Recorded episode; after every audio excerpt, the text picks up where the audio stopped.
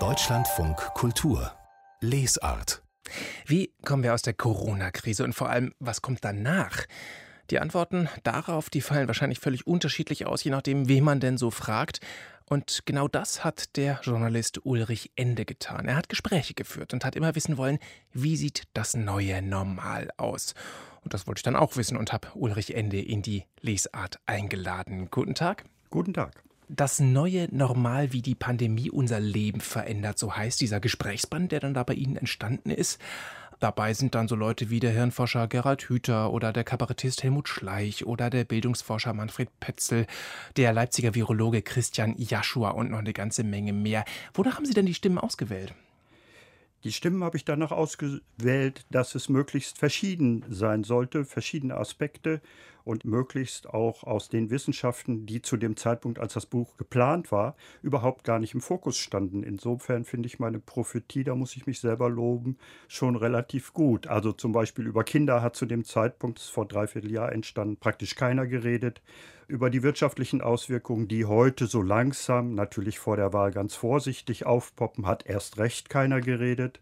Das Thema, wie fühlt sich das überhaupt in der Bevölkerung an, das war auch kein Thema und ich habe mich da einfach von Alltagserfahrungen leiten lassen. Wenn mhm. ich an einem Altenheim vorbeigegangen bin und habe gesehen, wie die armen Menschen dort vereinsamt sitzen, oder wenn ich gesehen habe, wie Kinder nur noch an der Hand von Mama oder Papa durch die Gegend zogen und die verzweifelte Gesichter machten. Mhm. Das waren so das, meine Kriterien, also Kriterien aus dem wahren Leben. Ja, das waren natürlich Dinge, die durchaus von Anfang an äh, so ein Thema waren. Aber da sieht man wieder das Problem an so einer Produktionsdauer eines Buches. Es ist ja. jetzt gerade erschienen, aber Sie sagen vor einem Dreivierteljahr angefangen. Sie haben da also sechs Gesprächspartner versammelt. Mit ein paar von denen habe ich auch schon gesprochen über das Buch. Zum Beispiel mit dem Schriftsteller Thomas Brussig. Und dem geht es ja in dem Gespräch mit Ihnen eigentlich erstmal so um die ganz konkrete aktuelle Pandemiebewältigung. Hören wir uns mal an, was der mir gesagt hat. Guten Tag, Herr Brussig.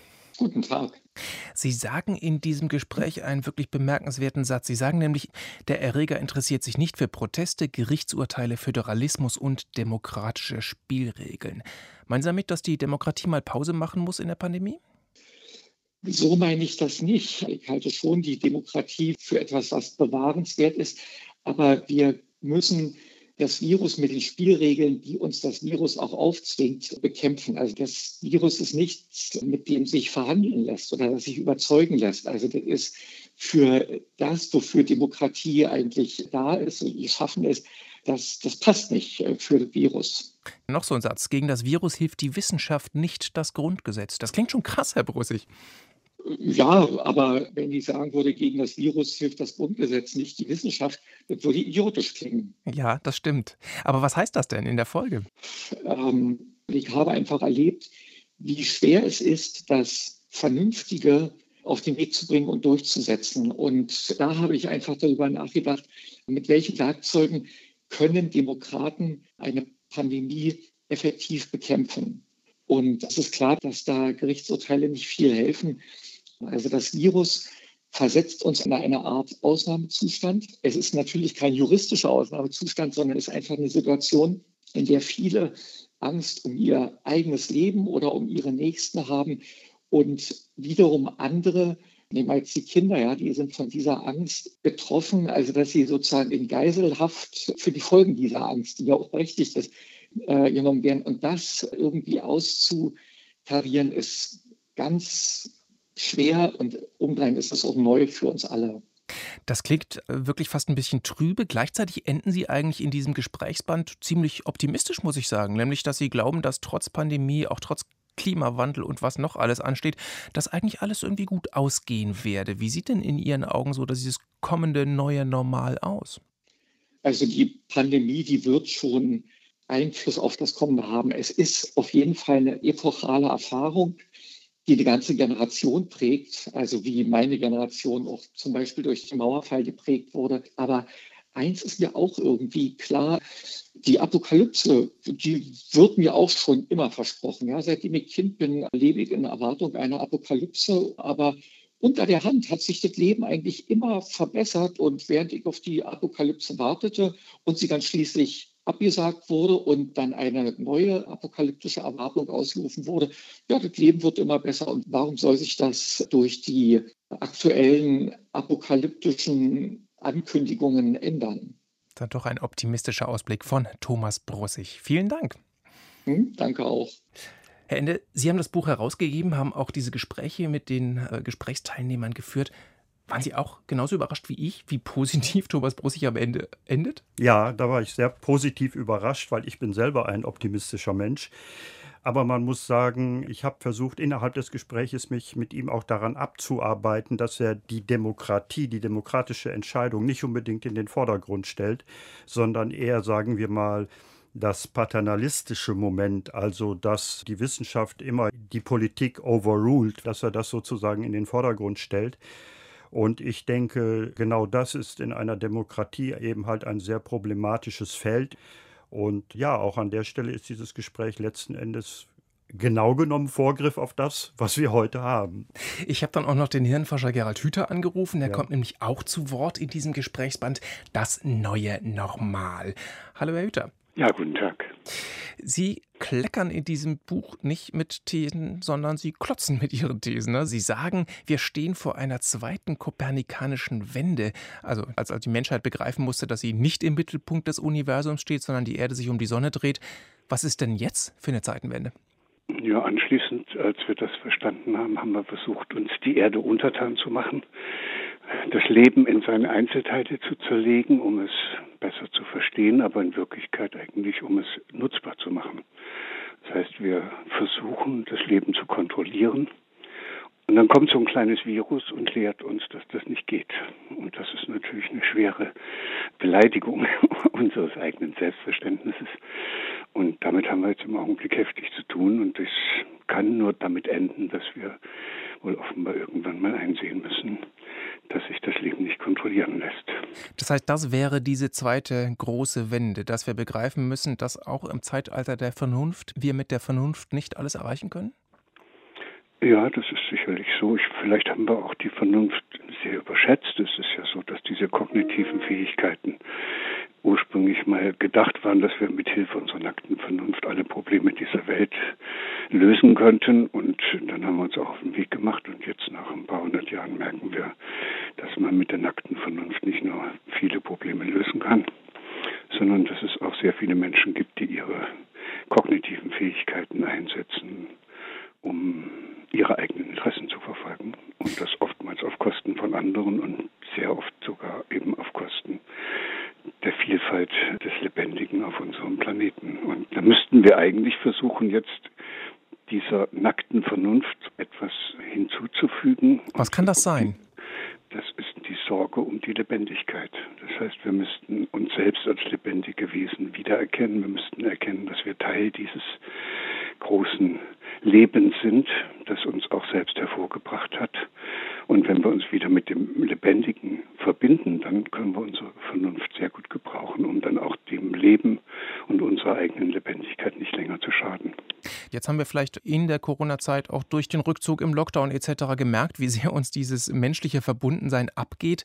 In dem Buch geht es ja um das neue Normal auch nach der Corona-Zeit. Wie sähe das denn dann Ihrer Meinung nach aus? Ja, die kopernikanische Wende hat sich ja auch dann vollzogen, obwohl es vorher schon äh, verschiedentlich solche Ansätze gab, dass man angefangen hat zu verstehen, dass da irgendetwas in dem Weltbild nicht stimmt.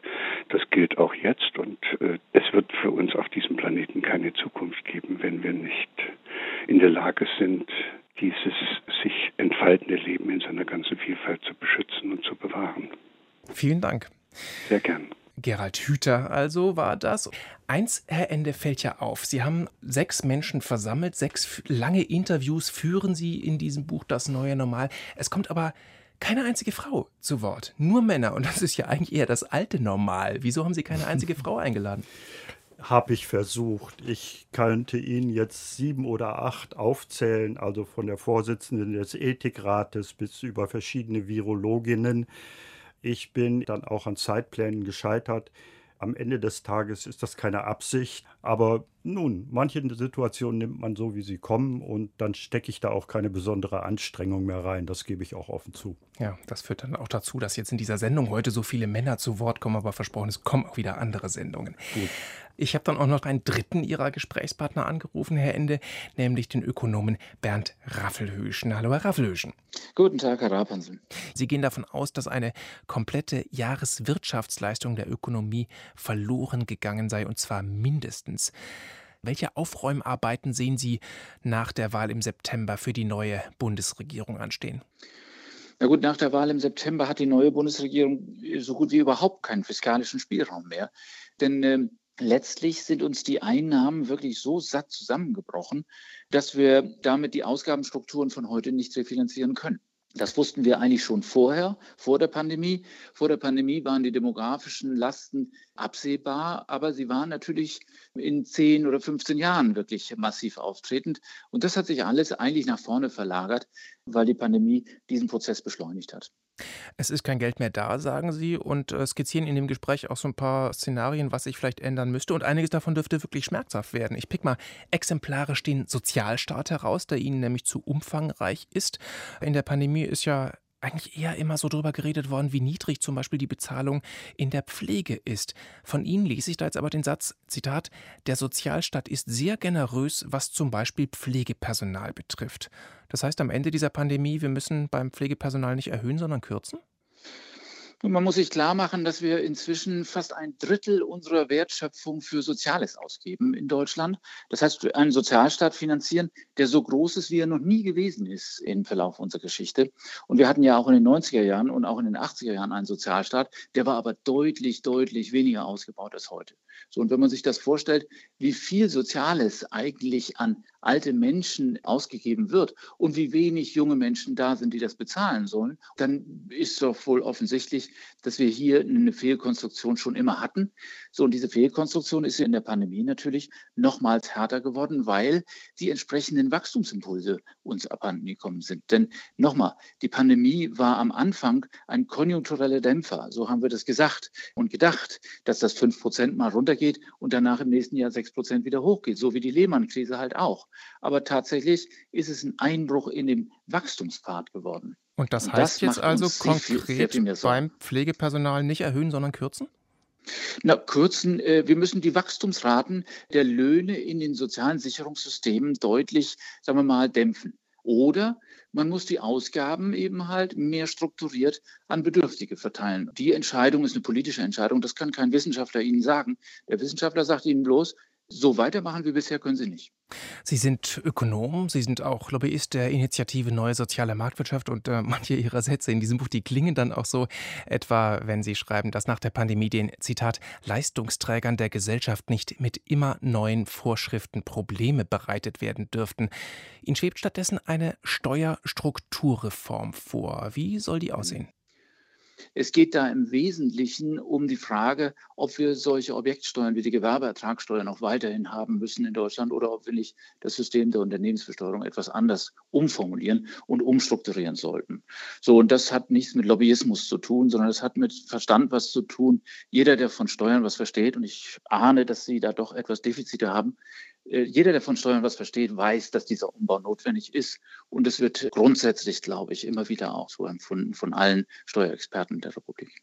Wie viel Hoffnung haben Sie, wenn es in dem Buch ja um das neue Normal geht, wie viel Hoffnung haben Sie, dass mit einer neuen Bundesregierung ein neues Normal kommt, dass diese Steuerstrukturreform auch zustande kommt? Das wird schwierig für jede Bundesregierung. Ich glaube, dass wir zunächst erstmal einfach einen Kassensturz brauchen. Und wir müssen uns klar machen, wo wollen wir unsere Staatsausgaben hinlenken. Investive Staatsausgaben sind fällig, das ist ganz klar, das weiß auch jeder. Die konsumtiven Staatsausgaben, die müssen wir in den Griff bekommen. Und das sind im Wesentlichen natürlich Ausgaben, die in den sozialen Sicherungssystemen liegen. Dankeschön, Herr Raffelöschen. Bitteschön. Am Ende, Herr Ende, möchte ich natürlich auch von Ihnen wissen, das, was ich von den Gesprächspartnern mal wissen wollte, nämlich wie Ihr neues Normal aussehen könnte. Sie schreiben nämlich äh, ganz am Anfang im Vorwort, die Gesellschaft müsse sich nach der Pandemie neu justieren, und zwar wirtschaftlich, sozial und kulturell. Das ist jetzt ein sehr großes Thema, aber so in zwei, drei Sätzen können Sie das skizzieren, was das heißt? Also ich denke mal, es gibt immer Brüche in Gesellschaften. Und an dieser Stelle hat Herr Hüter völlig recht. Wir leben in einer Zeitenwende, die durch Corona vielleicht beschleunigt wird. Das ist das eine. Das andere ist, ich denke, unsere wirtschaftliche Situation ist eine komplett andere. Wir haben jetzt Wahlen, deswegen wird das nicht so offen angesprochen. Herr Raffelhüschen tut das durchaus. In meinen Augen auch noch lange nicht so, wie es sein müsste. Wir haben zum Beispiel mittlerweile mehr als eine Billion Sozialausgaben im Jahr. Das sind verteilt auf 40 Millionen Arbeitnehmer, 2000 Euro pro Monat, pro Arbeitnehmer, die erwirtschaftet werden muss, wenn man das mal so aufdröselt, was man normalerweise nie tut, aber um die Dimension klar zu machen. Mhm. Das sind Probleme, denen wir uns bis heute nicht stellen. Ich bin auch der Meinung, dass sogar die Grünen mit ihren Anliegen, was die Klimakatastrophe anbelangt, viel zu kurz springen. Die achten nur auf die nächste Generation, auf die Kinder dass wir ein Problem haben, was man aber definitiv global lösen muss. Und die Anstrengungen dafür müssen genauso in den Vordergrund gestellt werden. Das vermisse ich. Wir leben mit einer Pandemie, die global ist, in einer globalen Welt. Und die wichtigsten Probleme bleiben global. Und das ist in der Tat überhaupt noch gar nicht in dieser Bevölkerung angekommen. Und dazu möchte ich auch einen Beitrag damit leisten. Mit diesem Buch über das neue Normal, wie die Pandemie unser Leben verändert, herausgegeben von Ulrich Ende für 18 Euro im Verlag Das Neue Berlin. Herr Ende, Dankeschön. Gerne.